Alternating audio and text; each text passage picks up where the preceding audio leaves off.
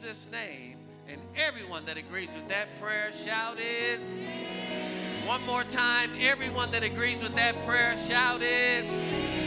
Find one person today, love on them, compliment them, tell them God bless you, give them a hug. However, you're led today. Good job, music department. Praise God. Certainly want to welcome our online viewing audience today. Want to thank all of you all who pressed your way through that storm and, and whatever they called that out there and all of that that's going on out there that keeps people away to all of the, the rain. I didn't know who would show up uh, here this morning. Of course, if you watched the news last night, it was going to be horrible out there this morning, right? And of course, if you grow up in the Midwest or East Coast or, you know, you don't even, it's like, really? but I get it. It's Georgia's ice. Those things happen. And so I want to thank you all for pressing your way out tonight. You will not be disappointed. I believe the Spirit of God has a wonderful word uh, for you on today as we celebrate the birth of our Lord and Savior throughout this season. I just want to get into the Word of God today and, and really touch some things that He placed on my heart to share with you all. The best way to follow along is with your YouVersion Bible app. Just go to the events section online or right here in the service Click on Linked Up Church, and there's an outline. The notes are right there. Of course, I'm going to give you more than what's in the outline because I want you to participate in the learning process. I don't want you to sit out there and just listen and be entertained, but I really want you to take notes, add things, so you'll get more. I'm going to use scriptures that are not in the outline today, which requires you to add those to the notes or to write them in whatever uh, apparatus or device that you brought with you on today. How many y'all came ready to receive the word today? How many y'all love the word of God? How many y'all believe the word of God has the ability to change your life? How many y'all already have a testimony that the word has already changed your life? Right? And so let, let's get into it today. Before I release the title, I just want to share something here. I believe every year, all of us really are asked the question, or if we're not asked, it, asked the question, people are wondering why we celebrate this holiday. You know, a lot of people think it's a pagan holiday. You won't find the word Christmas anywhere in the Bible, not from Genesis to Revelation. So, really, what does it mean when a Christian celebrates Christmas? Right? So, the word Christmas, just by definition, is really Christ Mass. How many of you know Christ is not Jesus' last name? Right? Christ means the anointed one and his anointed. Mass means celebration. And so, really, Christmas is an anointed celebration. Now, we all know he wasn't born on December 25th. Right? That's just the day we choose to remember it. But, but let me tell you, it's more than just the day, it's really a lifestyle. It's just this is the time of year that everyone is focused on it, so we spend more time talking about it. But really, we're supposed to talk about it and celebrate it and live it all year long. Right? And so, the question every one of us faces every Christmas in this story of the Son of God coming as a human born of a virgin, living a life of sinless love, and dying for sinners that all who believe might have eternal life. This question then becomes Is this story a creation of human imagination? Because we need it to be true. So, of course, now we've commercialized it, right? It's all about Black Friday and sales and spending money and getting in debt. Hello? I command you to not spend one penny. Don't charge a dime for anything that you can't afford. Come on, go out and buy some cookie dough, bake some cookies, and give everybody cookies for Christmas and tell them that was the best you had this year God bless you because it's not about that anyway. It's about the birth of our Lord and Savior Jesus Christ. I command you, if you're watching online in this building, don't charge one thing that you can't afford because you're missing the whole meaning of Christmas if you do that. Because he came, you're going to see today, he was born so that you could be free from debt. So, why would you use Christmas to put yourself in debt and start the year out in the hole? And so Or is it true and therefore we need to believe it? See, is this story true and now it is important that we need to believe this and it's not just a day, it's not just a tree, it's not just flowers. Come on, somebody. But it's really something that I order my whole life around. The title of my message today is Why Believe. I would probably challenge most people if they had to answer the question on why they celebrate Christmas, you get a wide range of answers. Right? So we're going to look at it from a doctrinal point of view and not a commercial point of view. So I want to look at six witnesses who speak and testify to why the Son of God came into the world. These witnesses are Matthew, Mark, Luke, John, Paul, and the writer of Hebrews, who it doesn't tell us who it is. I just personally believe it's Paul. How many know I can believe what I want to believe?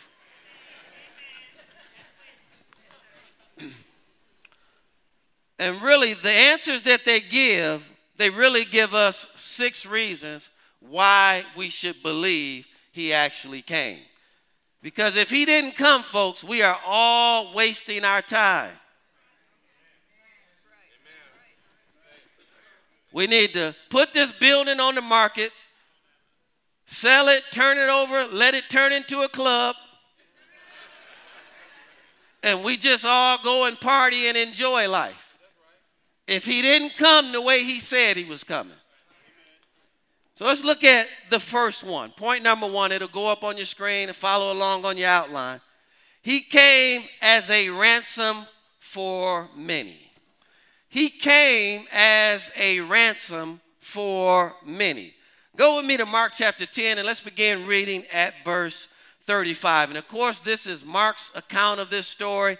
Uh, Matthew also had an account of this story, and in Matthew's account, uh, it, was, uh, it was James and John's mother who came to Jesus and made this request.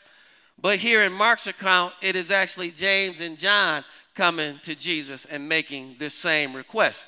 And a lot of times, I mean, you know, when you're studying scripture, you know, all of us are this way. The reason you'll see a different account in Matthew, Mark, Luke, and John, all four of them saw the same event. But how many know they don't all have the same gifting and they don't all see things and process things the same way? Right? And so every account of it is true from that writer's perspective. Right? It's no different if an event happened in here and I ask four different people what happened, I get four different answers. But then when you listen to all four of them together, you get a fuller, fuller picture of what the truth actually is. Right? And so let's just look at Mark's account of this same story because he's saying James and John asked this question, not their mother. Verse 35 Then James and John, the sons of Zebedee, came to him saying, Teacher, we want you to do for us whatever we ask. I mean, know a lot of people see Jesus that way as a name on the end of a prayer that will do for me whatever I ask him to do, independent of me doing what he asks me to do. Don't shout me down because I'm preaching real good. A lot of people see Jesus that way, right? He just do whatever I ask you to do, teacher. And he said unto them, What I love about Jesus is just he locates them, he doesn't react. What do you want me to do for you? And they said to him, Grant us that we may sit on your right hand and on the other, and the other on your left in your glory. So this also gives us an indication of why people follow Jesus. They follow Jesus for what he can do for them, not what they can do for him. Right? And, and, this is where people get easily offended. The moment he doesn't do for them what they thought he should do, independent of them doing for him what he asked them to do, people get offended at him and they leave right? So it's just giving you some insight. And these are his disciples. These are 12 or two of his 12 followers. So he says to them, You do not know what you ask. Are you able to drink the cup that I drink and to be baptized with the baptism that I am baptized with? They said unto him, We are able. They didn't know what they were saying. So Jesus said to them, Okay, you will indeed drink the cup that I drink, and with the baptism I am baptized, will you be baptized? But to sit on my right hand and on my left, it's not mine to give, but it is for those for whom it is prepared. And when the ten heard it, they began to be greatly displeased with James and John. But Jesus called them to himself, said, All, all 12 of you, come here, fellas. You know that those who are considered rulers over the Gentiles, they lord over them, and their great ones exercise authority over them. Yet it shall not be so among you, but whosoever desires to become great among you shall be your servant. So he levels the playing field, folks. Everyone has a opportunity to be great if you're willing to serve.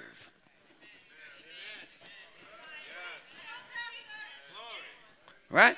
So he simplified it for him. You're asking me to do something that I've already granted you the ability to do on your own. If you want to be great, guys, then become a servant to everyone. And whosoever you desires to be first shall be the slave or servant of all. For even the Son of Man did not come to be served, but to serve, and watch this, and to give his life a ransom for many. He just told you, according to Mark's account, why he came. He came to give his life as a ransom, not for a few, but for many. And I don't know about you, but I thank God I'm one of the many that accepted the ransom that was paid. By definition, it'll go up on the screen. Ransom simply, simply means a redemptive price. A redemptive price. Ransom, by definition, is a redemptive price. Now, let's talk about that in the natural for a moment, maybe in a negative connotation, which is the way a lot of us understand it. A lot of times, what thieves and robbers will do is they will identify very wealthy people. And what they'll try to do is kidnap them or their children or something that's very important to them, and they'll hold it for a what? And what they're saying is, I will give you back what belongs to you if you're willing to pay $100 million for it. Right? I'm trying to paint a picture for you. So you've got to understand the price that was paid was in accordance with the degree of what was lost. That's how valuable you are to God. And so when we think about a ransom, how many know most people don't go get a homeless person and try to hold him for money?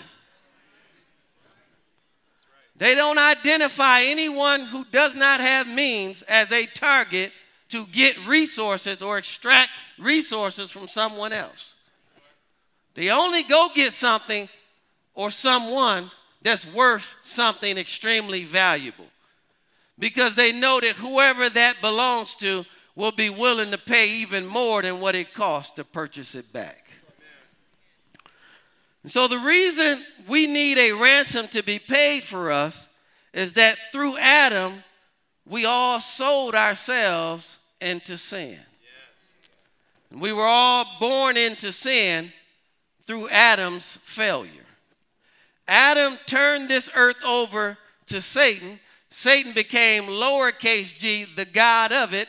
And then everyone else born into it was born into sin and therefore would need to be redeemed or ransomed back to the original freedom that God desired for them. And so, as a result of that, we all became alienated from a holy God. So, when Jesus gave his life through his death, burial, and resurrection, he became the ransom. And he took us back from our slave masters. Does anyone know what our slave masters' names were? It's really three of them sin, death, and Satan. Now, before you got saved, if you were anything like me, You didn't even have to think about it. You just sinned because that's all you knew to do. All right, let me let me try this side of the room. I woke up to do wrong. And then after I did wrong, I wanted to create new ways to do wrong. All right. And I literally became a slave to sin. How, how many know you are a slave when you don't want to do something and you do it anyway? I don't care how you slice that. If your goal is to stop doing something and you can't do it, then you are a slave to it. And we were all that at one point or another. And so the devil had to give up his claim of us, right, through that death, burial, and resurrection for a real reason so that we could be adopted into a new family that no longer was under the oppression of sin, slavery, sickness, disease, and anything that comes from the devil. All right? Now, I want to work that thought today. He paid a price so that we could be a part of a family.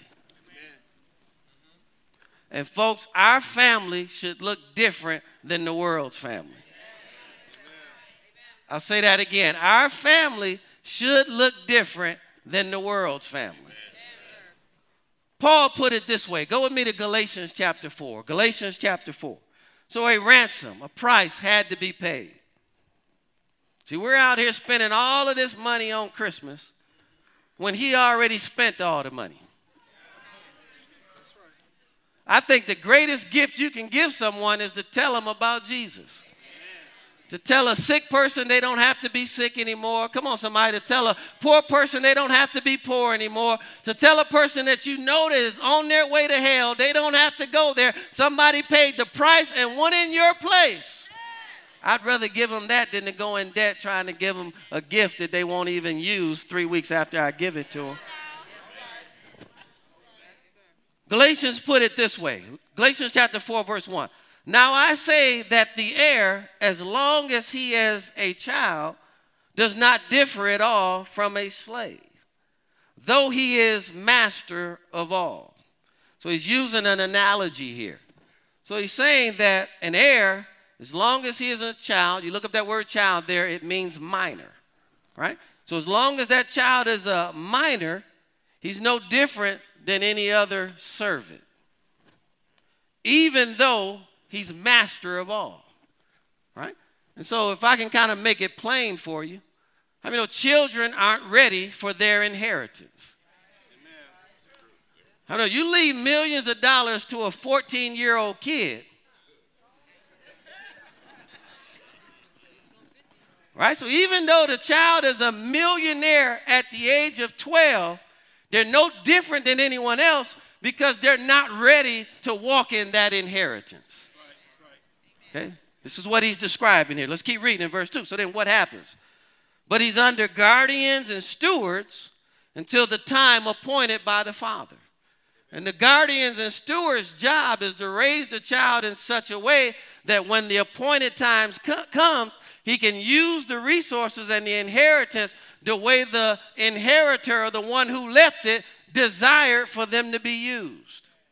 Is everybody clear on that? Okay, let's keep reading here. Even so, when we were children, we were in bondage under the elements or rudiments of this world or cosmos, this world system. So think about when we were kids, right? Or if you have kids, I mean, they do stuff and you know you didn't teach them that. Your kids, when they were little, did they ever do something and you said, well, now where did they learn that from? Oh, they still do. Okay. He said they still do. They still do. Right? And, and so, well, what is that then? That's the rudiments and the elements of this world that they were born into. That if they don't have guardians and tutors and those over them to raise them in a way so that when they come of age, they can realize everything that's been left for them Right? So if you understand where he's going, why would a church exist? Our job is to raise you in a way so that you can understand what's been left for you. And don't waste it. A lot of you all sitting out here broke and you don't have to be. I'm telling you, a lot of you all are sitting out here struggling and you don't have to struggle. A lot of you all are facing sicknesses and challenges and disease, and I'm telling you, it's a part of your inheritance. He freed you from it. Amen. I'm going to prove that to you today. If you don't get anything else out of this today, you're going to know what belongs to you. All right? And so let's keep going here. So when the fullness of time in verse 4 comes, but when the fullness of time had come, God sent forth his son, born under a woman. Well, why is the phrase born under a woman there? So that you all can understand when God came to the earth, he didn't come to the earth as God. He came to the earth as a man, and he came through flesh and blood, just like we had to, so that he could be the, uh, the proper uh, inheritor and go through everything that we went through, so that what he leaves us, he leaves us without excuse because he defeated everything that we would face, and he removed it out of the way so we can freely walk in what's already been provided for us. Right? And so we learned that in Bible school. That's called the hypostatic union. He was 100% God, but he was 100% man. When he came to the earth, he did not come to the earth as God, he came to the earth as a man anointed by God. So he's born of a woman, born under the law. Why was he born under the law? So that he could redeem us from the curse of that law. He had to be born in it so that he could free us from it. Come on, somebody right? If you understand, he did that because he loves you so much, you wouldn't stay in the situation that you're in right now. So he's born under the law. Why did he do that? To redeem those who were under the law. We just said that. That we might receive the adoptions, adoption as sons or as children. Now, I don't know what your background is. I don't know where you come from. I don't know what your relationship was like with your family. But I'm telling you, once you accept Jesus Christ as your personal Lord and Savior, you get adopted into a new family where you get a new father who is also your mother. You get a new brother. Come on, you get new siblings. Come on, you get an inheritance. Everything that you need is a part of this new family that you belong to so that we might be adopted. This was important to him, and he didn't want to adopt a few, he wanted to adopt many. And because you are sons or children, God has sent forth the Spirit of His Son into your hearts, crying, Abba, Father, or Daddy, Daddy. Something about in your heart when you become born again, His Spirit comes to live inside of your spirit, and you know that He is your Father, that He loves you, that He is unwilling to leave you in the condition that you are in. You know it on the inside of you that God is good, He is greatly to be praised. There is no one like Him in all the earth. You know on the inside that a good God would not leave you in a bad situation. You know on the inside that even though you're going through a tough time, God is able to turn that tough time around. He's able to work all things out for your good because you love Him and you are called according to His purpose. It's something on the inside that when sickness attacks your body, that you say, Oh, no, you don't. My daddy will not stand for this. He did not send His Son to die on my behalf for me to struggle with cancer, sickness, disease, diabetes, uh, diabetes. Come on, it's something on the inside of you that when the bill shows up and you don't have enough in your bank account to pay that bill, it's something on the inside of you that says, My daddy has supplied all of my needs according to his riches and glory. And you have confidence and trust in that. My natural daddy might not come through, my natural mother might not come through. I might not be able to call my natural brother or my natural sister, but I have a daddy in heaven that cares cares about me and loves me and sent his son to die and paid the price so I don't have to live like this. Come on, somebody. We're living way below our means. It ain't about a Christmas tree, folks. He didn't come to put a Christmas tree in your living room. He came to give you a daddy and to adopt you into a family and to redeem you from the curse of poverty, sickness, and spiritual death.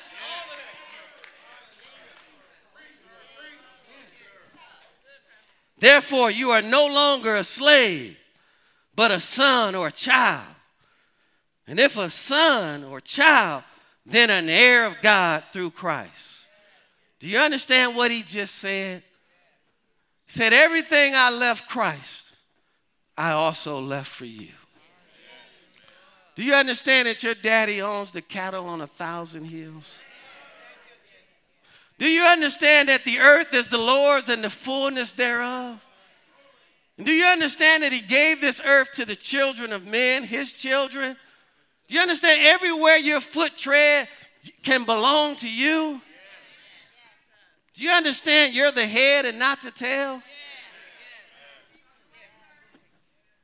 Everything that he left for Jesus, he left for you. And Jesus knew that. When it was time to pay taxes, Spirit of God spoke to Jesus and said, Go to a body of water. There's a fish in that water. Throw a hook down there. It's going to come up, and everything you need, watch this, for your taxes. And was it, who was with him? His and somebody else's. Who, who was with him? Bible scholars. Anyway, there's enough for you to pay your taxes. This is the character of God, folks. Because not always, it's not just about you. He blesses you to be a blessing. So, so he said, This is pay yours and his. I'm talking about a Jesus, folks, that when 5,000 people had been out there sitting uh, in the desert for days and had nothing to eat, he didn't even think about that when he asked his disciples, You feed them. They didn't understand what was available to them, did they? See, they, they weren't aware. What was their response? How are we going to feed thousands of people with five loaves and two fishes? It wasn't the way he saw it, though, was it? So I'm showing you how you can be with him and not be aware of what's available to you. Let's go to Hebrews account. Go with me to Hebrews chapter 2.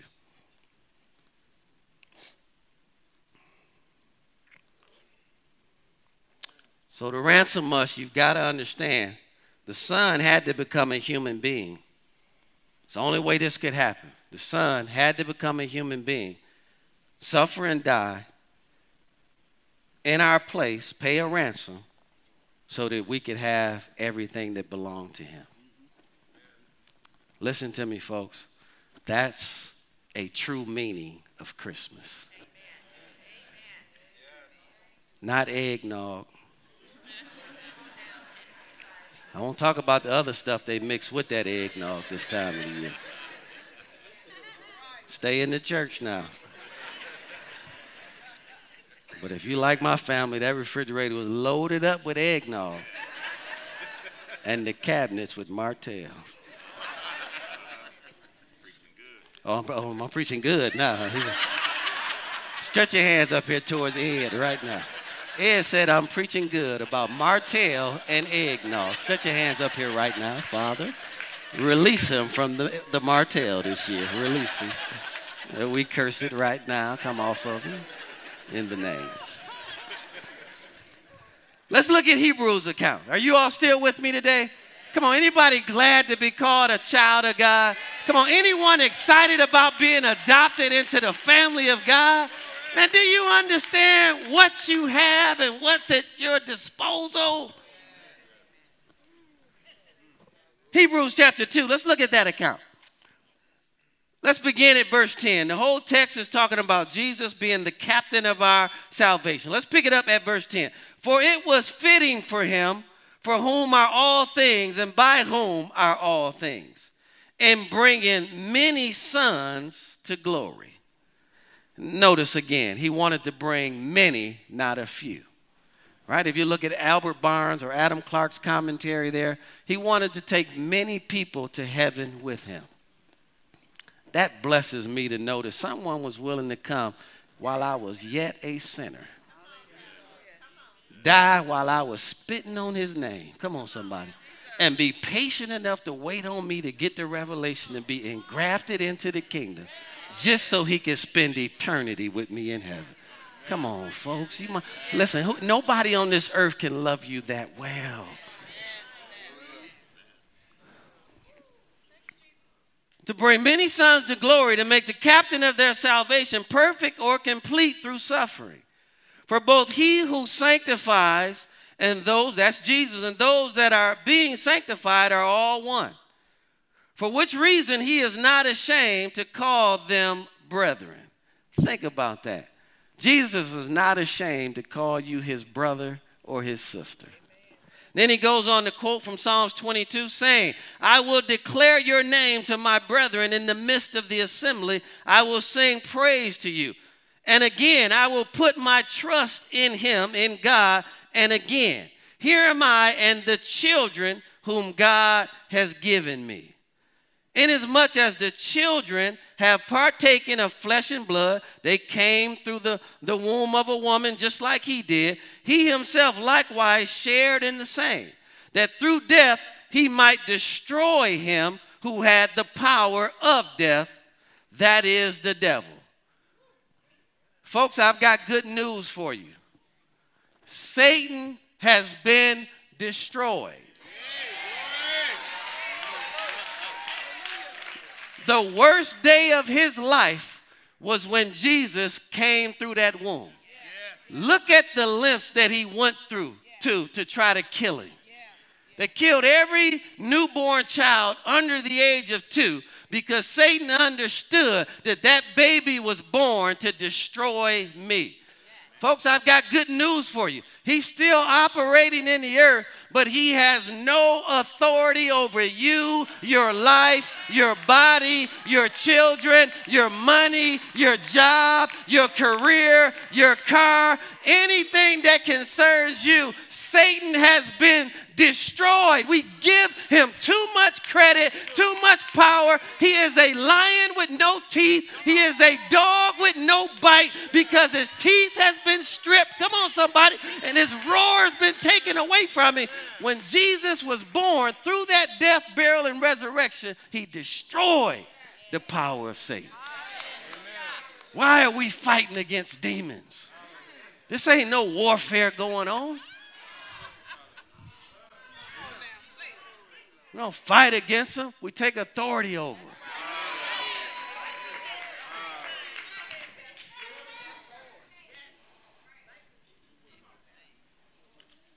I feel like making the devil real mad.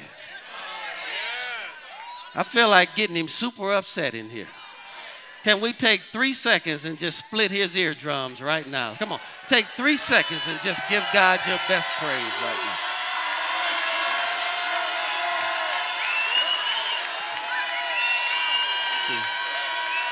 Just three seconds. Just three seconds. Listen, listen, listen to me, folks. I'm getting ready to take you on a journey here in a moment. I'm getting ready to take you on a journey, and I pray that you catch this today. Satan, you shouldn't say that. You're gonna be a target now. He got he has to go through Jesus to get to me. How many know his arms a little bit too short to box with God. Come on, somebody. Inasmuch then as the children have partaken, see, he has the power, he destroyed it, verse 15, and released those who through fear of death were all their lifetime subject to bondage. A lot of Christians live in fear. Fear of going to sleep at night. Fear of waking up in the morning.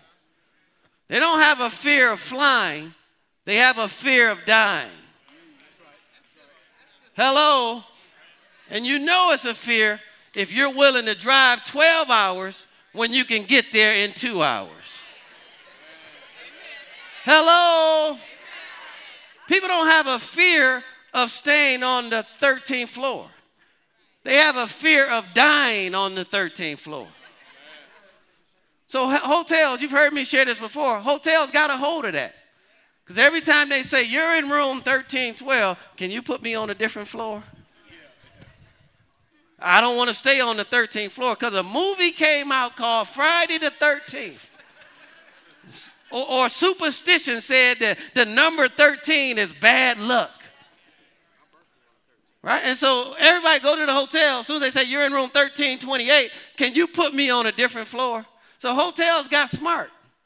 And on the elevator, it goes from the 12th to the 14th floor. But guess what the 14th floor really is? Unless the 13th floor is suspended in midair somewhere, you are staying on the 13th floor. And the only thing they did was called it 14, and you said, I'll take that room. People have a fear of roller coasters. They have a fear of, uh, uh, of going skiing. People have all of these fears and phobias, folks. And, and what he released you from through that death, burial, and resurrection, and the fact that he was born into this earth, was that you could live your whole life without fear. You can look sickness and disease right in the face and say, You have no authority, no power. I have no fear of you. This body has been paid for by the shed blood of Jesus, and by his stripes I am healed with a doctor's report in your hand that says you only have a few months to live. You can praise God, give God the glory, dance, shout, run, all in advance with that level of confidence and no fear of death because you don't die anyway. You just transition from one life to another, and the next life that you transition to is called eternity, where there is no more sickness, no more disease, no more pain, no more suffering, no more brokenness, no more crying. Either way it goes, you win. Somebody ought to give God glory in this place today. We're not getting ready to sit around here afraid of nothing. Let's take the land. Let's take the city. Let's take the world for Jesus. Glory to God.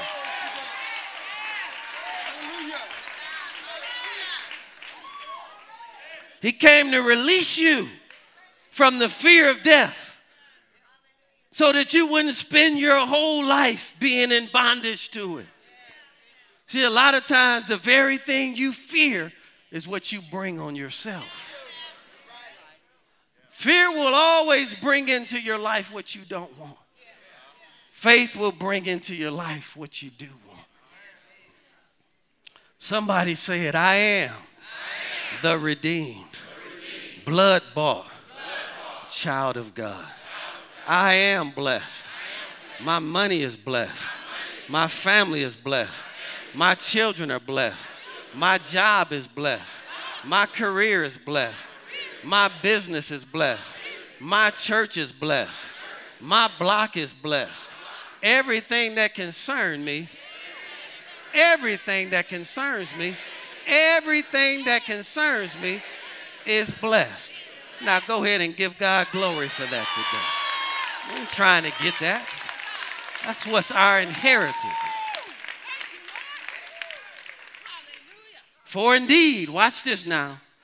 I don't know if you ever saw this verse before in your life, verse 16. For indeed, he does not give aid or assistance to angels. Because what you've got to understand is they're not his prize creation, they were made lower than you. He does not give aid to angels, but he does give aid to the seed of Abraham. You need some assistance? He's got all the help you will ever need. Very quickly, go to Galatians 3:16. Not in your outline, write it in. I don't want to take for granted that you understand what that statement means. Seed of Abraham. Galatians chapter 3:16. When you get there, say amen. New King James Version will go up on the screen not in your notes or your outline. Galatians 3:16 says, "Now to Abraham and his what? Seed. Singular, not referring to us. Prophesied in Galatians chapter 3:15, right? That the seed singular of the woman who ended up being Mary would bruise Satan's head. Right? Not talking about us right now, talking about Jesus. Now to Abraham and his seed were the promises made. He does not say, and to seed, just so that you don't get confused, as of many, but as of one. Then he tells you, and to your seed, who is what? Christ. Drop down to verse 29.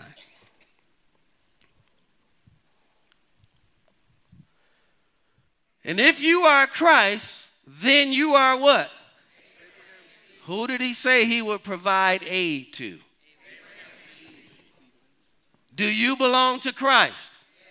Then you are Abraham's seed. Watch this now. He uses the same language and heirs according to the promise. A lot of us don't know what belongs to us. Right? Go with me to Deuteronomy chapter 28. I'm going to save some time. I want to read it out of the Message Bible. Because the Message Bible just brings it right back to where I grew up. Deuteronomy chapter 28. I'm going to read verses 3 through 14, Message Bible.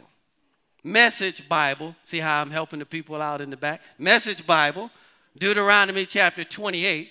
I'll read verses 3 through 14. Are you all ready?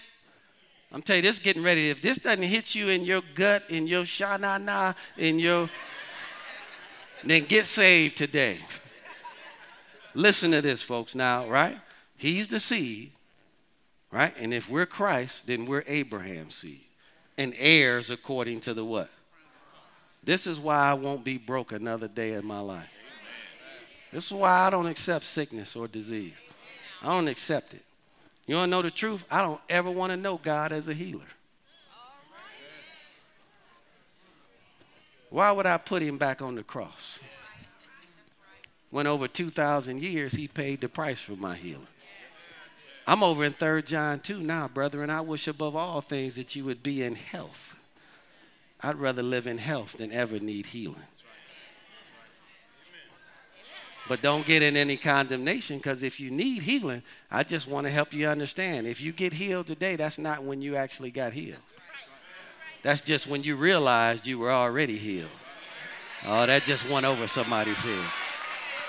Come on, that just went over somebody's head. He healed you over 2,000 years ago. You just became aware of it today. Listen to this message Bible. God is blessing inside the city. Doesn't matter where you live. God's blessing in the country or the suburbs. God's blessing are on your children, the crops of your land, your career, the young of your livestock, your calves, your herds, the lambs of your flocks. God's blessing is on your basket, your bread bowl. God's blessing is in your coming in. God's blessing is in your going out. Doesn't matter which way you're traveling. God will defeat your enemies who attack you. They'll come at you on one road and run away on seven roads. God will order a blessing on your barns, your bank accounts, and your workplaces. He'll bless you in the land that God, your God, has given you. God will form you as a people holy to Him, just as He promised you. If you keep the commandments of God, your God, and live the way He has shown you, all the peoples of the earth will see you living under the name of God and hold you in respectful awe. They will be amazed at what God has done in your life. God will lavish you with good things children from your womb, offspring from your animals, crops from your land, and the land that God promised your ancestors that He would give you. God will throw open the doors of His sky vaults and pour rain on your land on schedule and bless. He won't be late, folks. He'll be on time. And bless your work you put, bless the work you take in your hand. You will lend to many nations. Listen very carefully, but you yourself won't have to take out a loan. Somebody ought to believe God in this place to get to a place where you will never have to take out a loan. You will never be a slave to a bank and interest rates another day in your life. Somebody ought to know that this is a part of your inheritance. Start where you are. Just start paying cash for your groceries and then start paying cash for your clothes and then graduate to paying cash for a car and then save and pay cash for your house. But keep going until you get to a place where God brings you to a, a, a moment in your life life where you never have to take out another loan again. I prophesy over this congregation, I prophesy over this online viewing audience right now that God will raise you up in this inheritance as you work with Him, as you cooperate with Him, as you stop borrowing money. God will give you witty inventions, supernatural ideas, supernatural debt cancellation. This is His inheritance. It belongs to you, and you will get to a place where you will never have to take out another loan again in Jesus' name. And if you believe that today, come on, give God some glory in this place. Most of us don't know that. So we just keep borrowing and borrowing and borrowing and borrowing. And we think that's the way, but that's the rudiments and the elements of this world that we've been delivered from.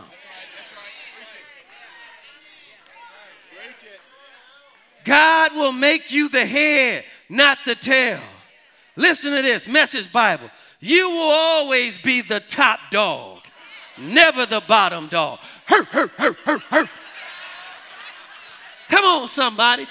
Did, the, did it just say that? You will always be the top dog, number one in sales in your department, the lead trainer in your field. Come on, somebody. You will always make it to the top of your profession because of the inheritance and the anointing that is on your life. Best hairdresser in the state of Georgia, best real estate broker in the state of Georgia, best human resources developer in the state of Georgia. You will be the top dog in your field because that's your inheritance. It belongs to you, child of God. Stop living below your privileges and come on up to where God has brought you. Somebody, please get excited about what God has done for us. Glory to God. You're sitting there like a bump on a log, like none of this belongs to you. This is who you are.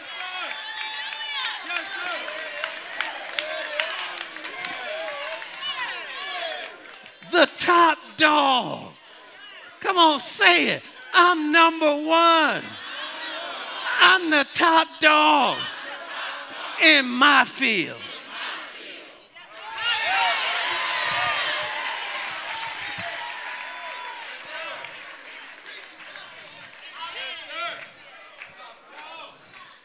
Never the bottom dog. As you obediently listen to and diligently keep the commandments of God. See, notice it's not, it's not without you doing your part. That I am commanding you this day. Don't swerve an inch to the right or left from the words that I command you today by going off following and worshiping other gods. How many you know the opposite sex can be another God? How many y'all know materialism can be another God?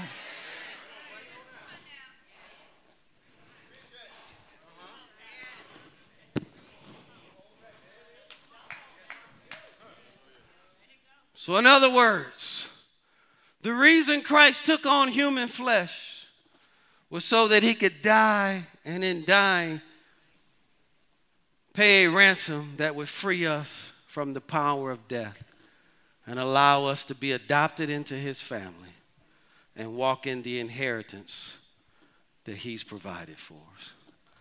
Remember what Galatians chapter 4 said. You have to be under tutelage.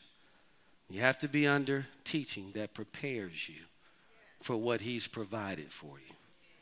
So don't sit out there and let stuff just go over your head without making adjustments because it's not automatic. Point number two, and we'll close right here for today. He came to call sinners to repentance. Go to Luke chapter 5. Let's read verses 27 through 32. You all get anything out of this today? People say, well, why, why do you work so? Why, why is it so important to you to keep this church debt free? Because that's our inheritance. I'm so tired of listening to preaching about being debt free, but ain't nobody living debt free.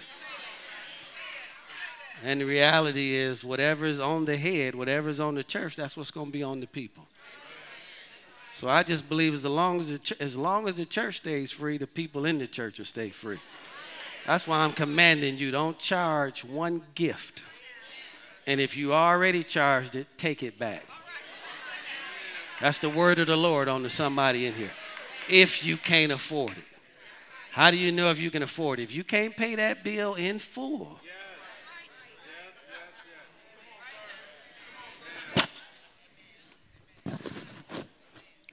Luke chapter 5. We'll close right here. After these things, he went out, verse 27, and he saw a tax collector named Levi sitting at the tax office.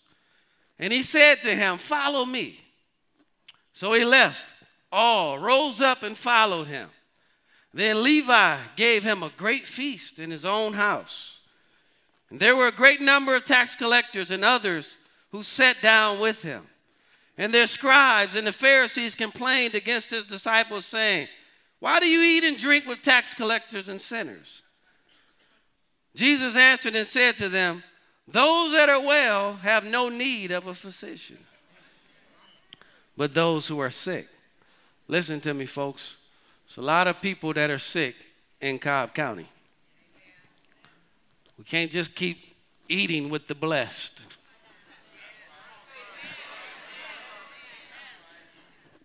Just wanted to throw that out there. If Jesus could eat with sinners, why can't we eat with sinners? And pick up the bill. The two of you together are healed. From the crown of your head to the soles of your feet. That is your inheritance. Stand up and give God a three second praise. Go with her. Strengthen her, Father. Strengthen her. Leave her alone. Leave her alone. Leave her alone. Leave her alone. Leave her alone. Leave her alone. God is strengthening her body as she's running. Nobody told her to do that. Spirit of God led her to do that. Come on, somebody ought to rejoice with her right now. Come on, I said somebody ought to rejoice with her. Come on, somebody ought to rejoice with her. Hallelujah. Hallelujah. Hallelujah. Now, you might remember when Jesus healed that blind man. Right? What did the blind man first say? I see men like trees. So it wasn't instantaneous. So somebody might see her run the first time and fall. She didn't stay down, she got back up.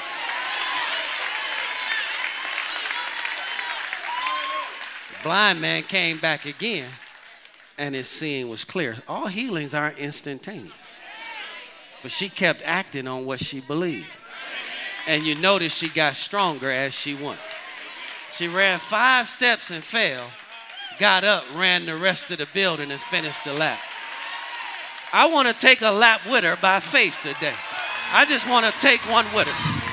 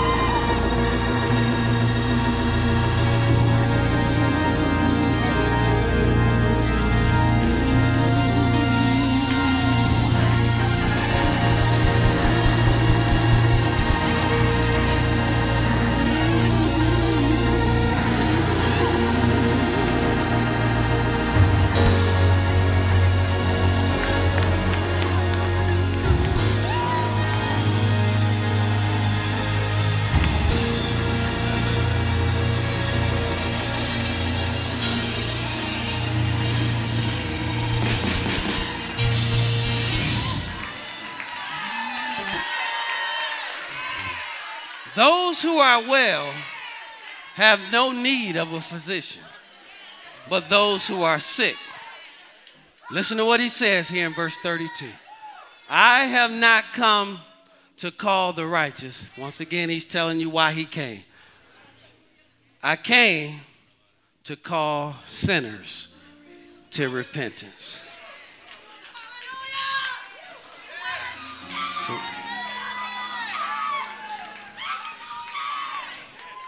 So Jesus came to call sinners to repentance.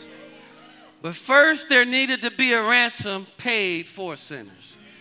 And you've got to understand that Christ loved you while you're in sin.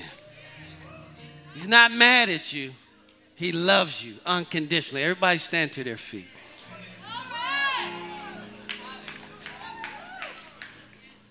God loves you. Then there could be a successful call to sinners because a successful ransom has already been paid. Jesus said he came to do both of these things. He's do, he doesn't leave the ransoming to others or the calling to others. He himself took personal responsibility for both of these areas. And I believe that today he's calling someone in this room through the Bible word that you just heard and through the preaching of my voice is what he used today to call you back to him. He's calling someone watching online today, someone live streaming. He's calling you back today. And in this room today, there are people that he brought you here today to call you back to himself. Folks, that is the meaning of Christmas. He was born to pay a price and he was born to call you back. So if you're in this room today, every head is bowed, every eye is closed in prayer. No one moving, no one talking unless you've been assigned to do so. Locate yourself today. This is between you and God, not you and your neighbor. This is your moment. Today is the day of salvation. Will you answer the call? If you don't know Jesus Christ as your personal Lord and Savior, never